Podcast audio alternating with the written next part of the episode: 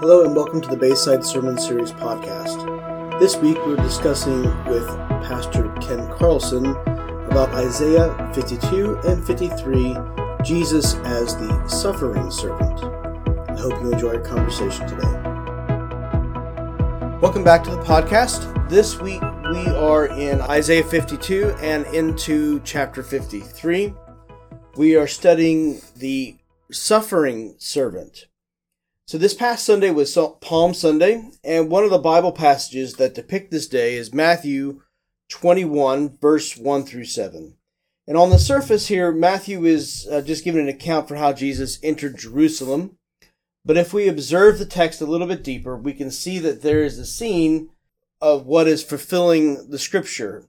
Prophecy in, in question here that Matthew is quoting is say to the daughter of Zion, Behold, your king is coming to you, humble and mounted on a donkey, on a colt, the foal of a beast of burden. As we look at this, this overall glimpse into the day, it wasn't a, a huge part of the of the entry, but it does say something about Jesus and his understanding of prophecy and his his goal of fulfilling those bits of prophecy. And let's take a minute and review some of the details of the previous two servant songs. Pastor Ken? Yeah, so we uh, we jumped in uh, middle of March looking at this, uh, starting in the four servant songs in Isaiah. Um, remember, this is about 700 years before Jesus entered uh, human history. Um, Prophet Isaiah is writing about uh, someone who is going to come to usher in a time of hope and restoration, uh, the one the, the, hope and restoration that God had been promising Israel, um, what Israel had failed. So there are these four uh, what we call servant songs in the book of Isaiah, where Isaiah is foretelling different aspects of this servant's uh, personhood, um, of the work that he's going to accomplish, of his identity.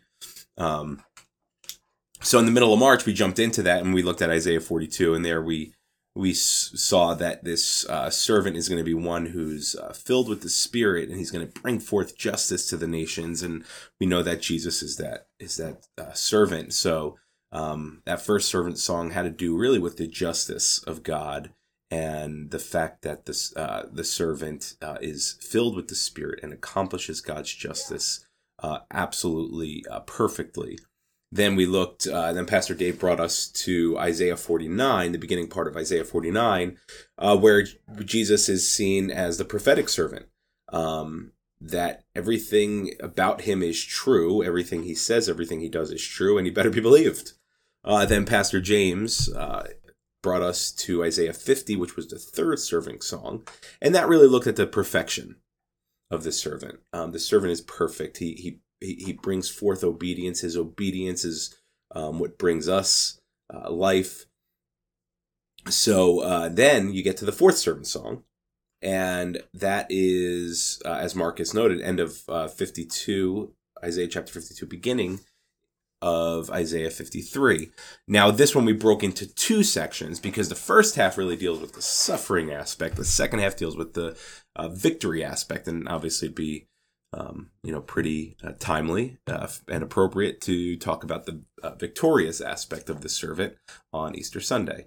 Um, so that's that's where we are. That's uh, where we've been, and that's where we'll be going this week.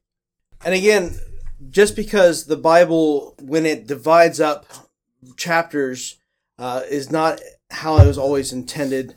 Uh, from Isaiah, he's writing on a scroll um, so it's it's not like when we go from uh, chapter 52 to chapter 3 that it's a hard break, that it's a completely different content.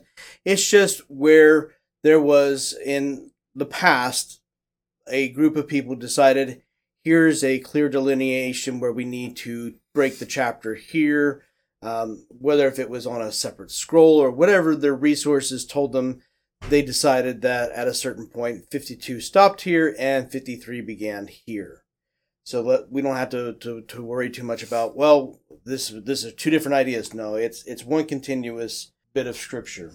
Yeah, that's a that's a good point. Um, the you know obviously we say all scripture is God breathed, all scripture is inspired and inerrant.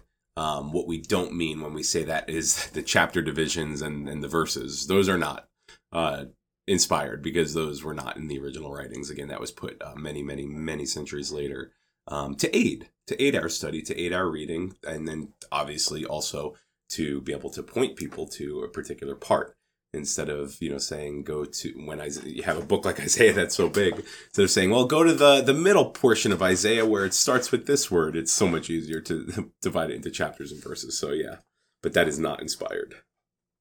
Now you summarize the passage by providing that the humble king paid the infinite cost of my every sin uh, with three supporting points uh, that one Jesus suffered humiliation so that we can be exalted and that's verses 13 through 15. Uh, Jesus suffered rejection so that we can be accepted, and that's the first three verses of 53. And Jesus suffered execution so that we could be redeemed, and that's verses 4 through 6 of 53. Now, Jesus knew what was about to happen.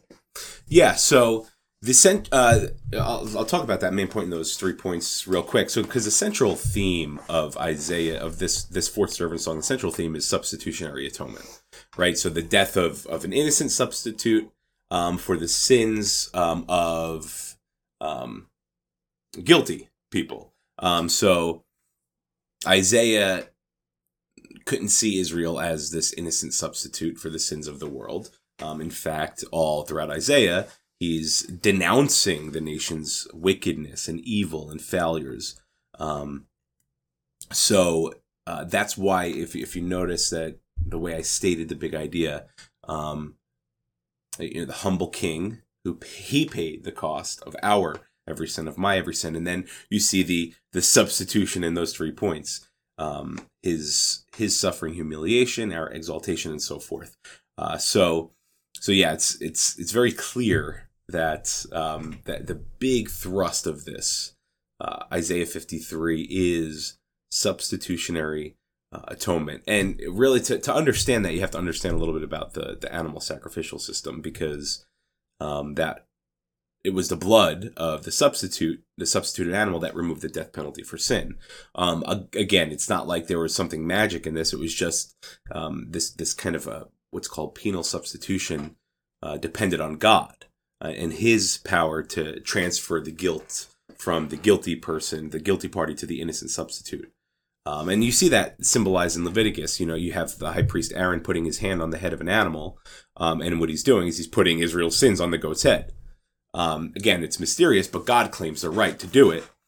Um, so that's the what you see woven throughout this entire entire chapter. Now, Jesus, knowing what was about to happen, he obeyed the Father anyhow, and the writer of Hebrews puts it this way in chapter 12 Let us also lay aside every weight and sin which clings so closely, and let us run with endurance the race that is set before us, looking to Jesus, the founder and perfecter of our faith, who for the joy that was set before him endured the cross, despising the shame, and is seated at the right hand of the throne of God. And and that that just tells you the attitude that Jesus had. We know in the garden he prayed, "Let this cup pass from me, but your will be done." And and he Jesus could see past the execution. He could see past that, and he knew that there was joy on the other side, and uh, that joy was with us. Praise be to God that that He was willing to do that. Praise be to God, indeed. Yeah, it's uh, there are seven times in the New Testament uh, where Isaiah 53 is actually quoted. It's uh, some people have referred to. I think I, I, heard someone refer to Isaiah 53 as the Mount Everest of uh, Old Testament prophecy. Um, so many times where Isaiah 53 is quoted. Um, I'll give you just a, a couple uh, quick examples of that. So uh, in Matthew, um, what you what you see in um, Matthew chapters eight and nine, Jesus is uh, he's exercising uh, some some power, his his Holy Spirit power. Uh, chapter eight, he's cleansing a leper. Um, he's healing a servant. Um, he that's in, in Matthew eight is when he heals Peter's mother-in-law. Uh, then um, then you get to chapter eight, uh, verse sixteen, and Matthew says this. Then uh, when evening has come, they brought unto him many that were possessed with devils, and he cast out the spirits with his word and healed all that were sick. And then it goes on, and you, you see the there's a connection there that Matthew makes it clear that this was the fulfillment of Isaiah 53 4, who he himself took our uh, infirmities, our iniquities, and bore our sicknesses. Um, so you see there, you see in John 12, uh, in John 12, the author is quoting Isaiah 53, verse 1, um, who says, But though he had done so many miracles, so many signs before them, they didn't believe him. They believed not on him. Um, th- then the saying of Isaiah the prophet was fulfilled. Um, who has believed that report? So those, so just uh, just a few instances, but um, there are so many New Testament references to Isaiah 53. So it's very clear that the New Testament writers are are making it so obvious that Jesus is the servant of Isaiah 53. Isaiah 53 is all about Jesus. Wonderful.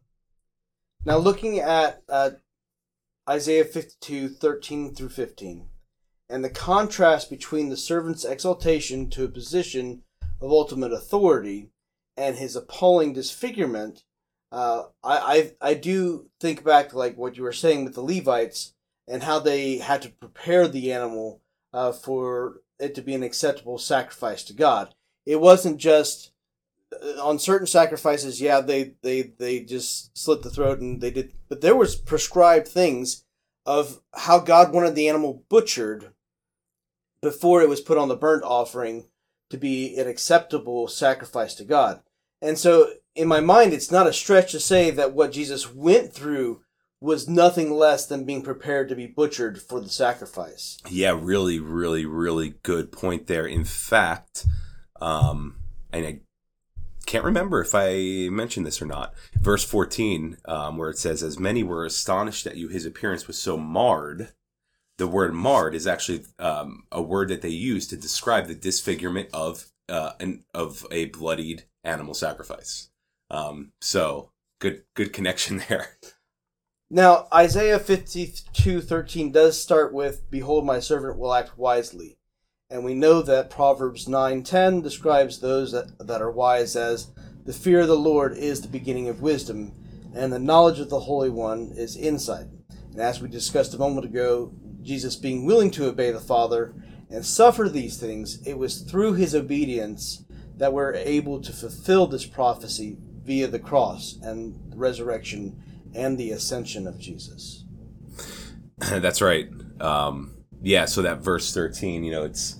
Uh, I, I, I don't know. I'm not sure Isaiah intended it this way, but there it is cool because um, there is a correlation. This you know, behold, my servant shall act wisely. Jesus acted wisely. He lived a perfect life.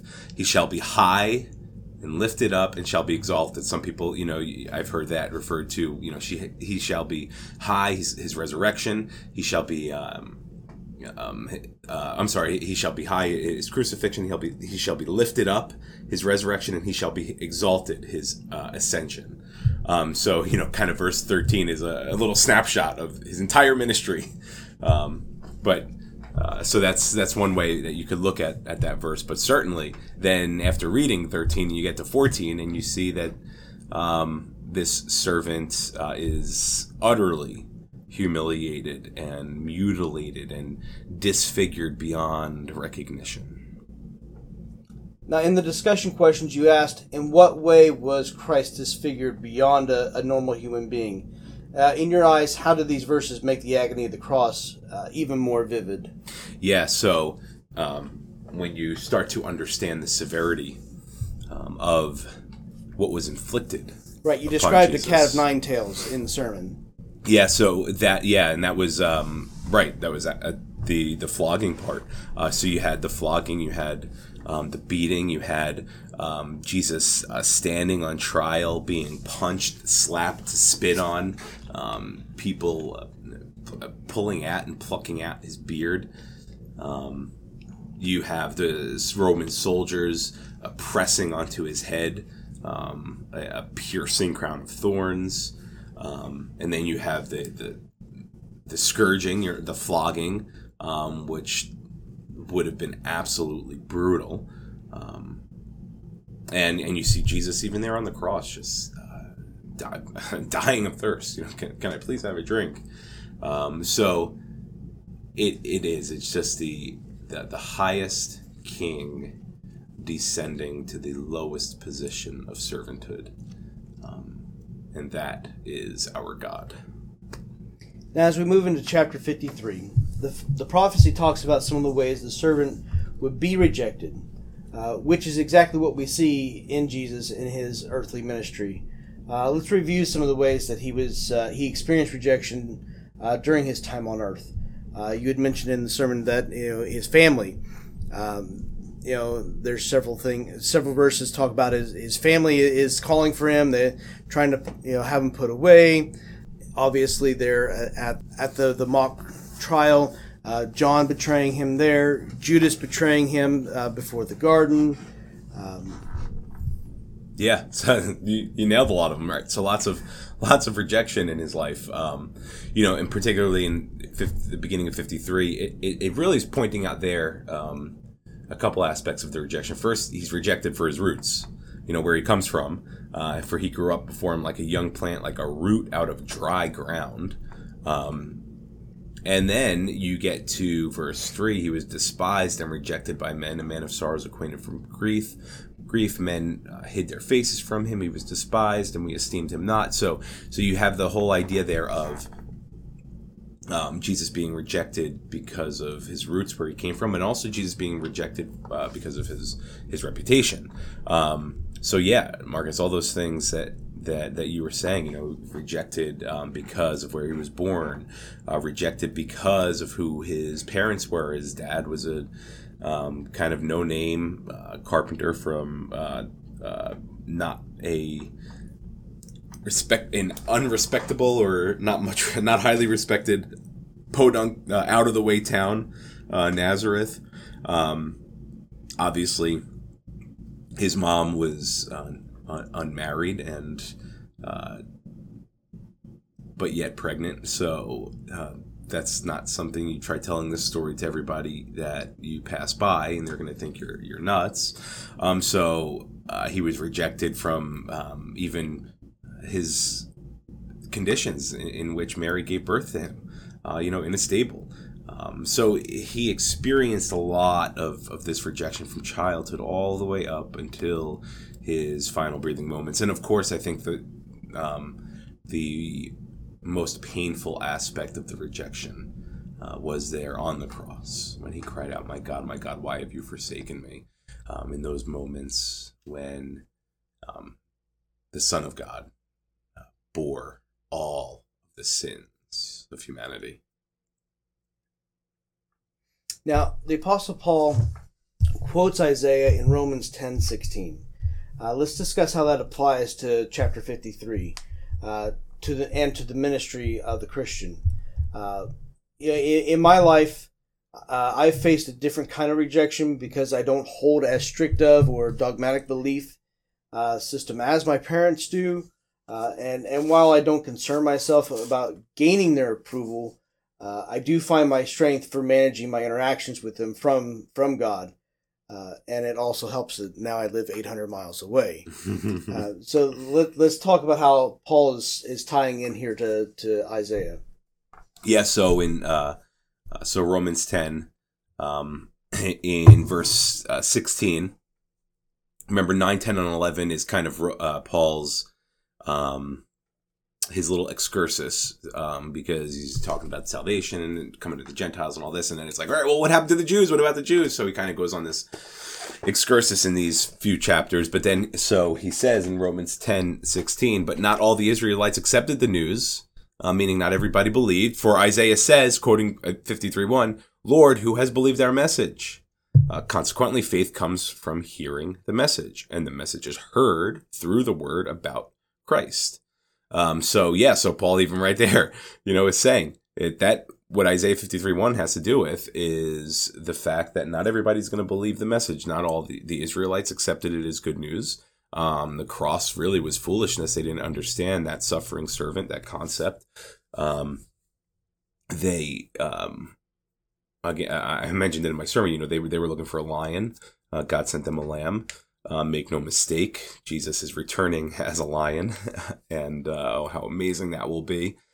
Um, But again, he's returning as an exalted lion um, because he descended um, to the to the depths of becoming our sacrificial lamb. Um, and then God highly exalted him. Uh, so yeah, so Isaiah is saying, "Lord, who's believed our message?" So it's not only the Israelites, but it's also that's something that we could say uh, in our uh, in, in our witnessing, and our testimony. Um, you know, for Ken says, "Lord, who's believed the message? Who's believed your gospel?" Uh, for Marcus says, "Lord, who's believed our message?" Um, but yet, it's not our responsibility to get people to believe. It's our responsibility because we know faith comes from hearing um, and faith is brought about in a person's um, uh, spirit uh, by way of the Holy Spirit. Um, so uh, we just give people the opportunity to hear the message, and rest is up to them and the Lord.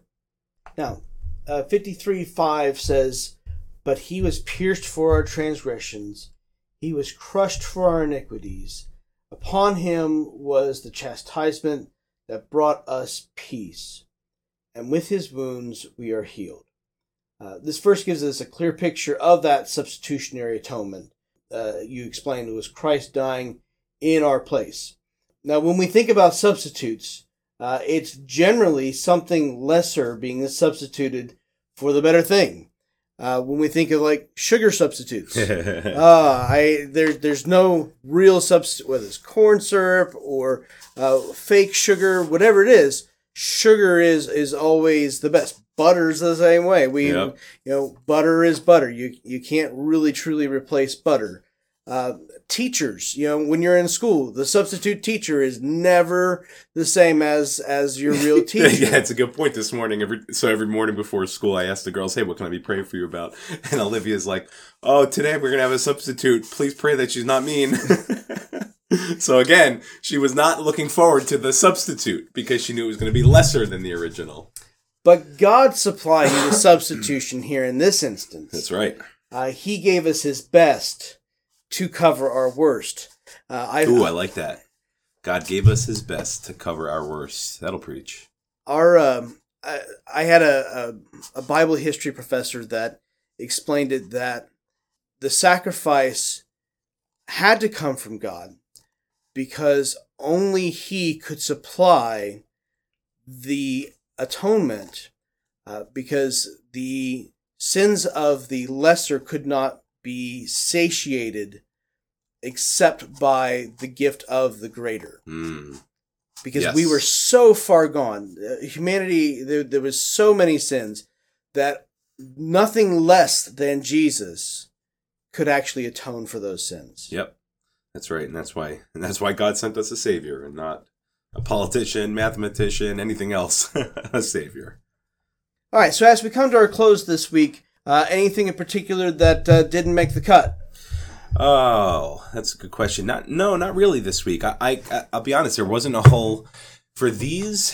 So it's sermon prep is is always fun, and I approach every sermon as like, all right, Lord, what are you what are you gonna do this time? Um, and a lot of times I get uh, I could find myself getting very deep into the words and stuff, and that's that's necessary. A good preacher's going to do that to make sure you're preaching um, what God is communicating. Um, but with these sermons in Isaiah, the two I've done so far, um, it's I've been trying to take more of a pastoral approach, so not getting too deep in the weeds, but more seeing what Isaiah is saying and connecting it immediately to Jesus, and then uh, so we could just walk away with just um, with utter awe and and thanksgiving and gratitude for Christ and his work, especially as we enter this Easter season where uh, so many of us, um, where it's so easy to get busy, eh, to get busy and to get distracted from the, you know, the, the, the true purpose of the season.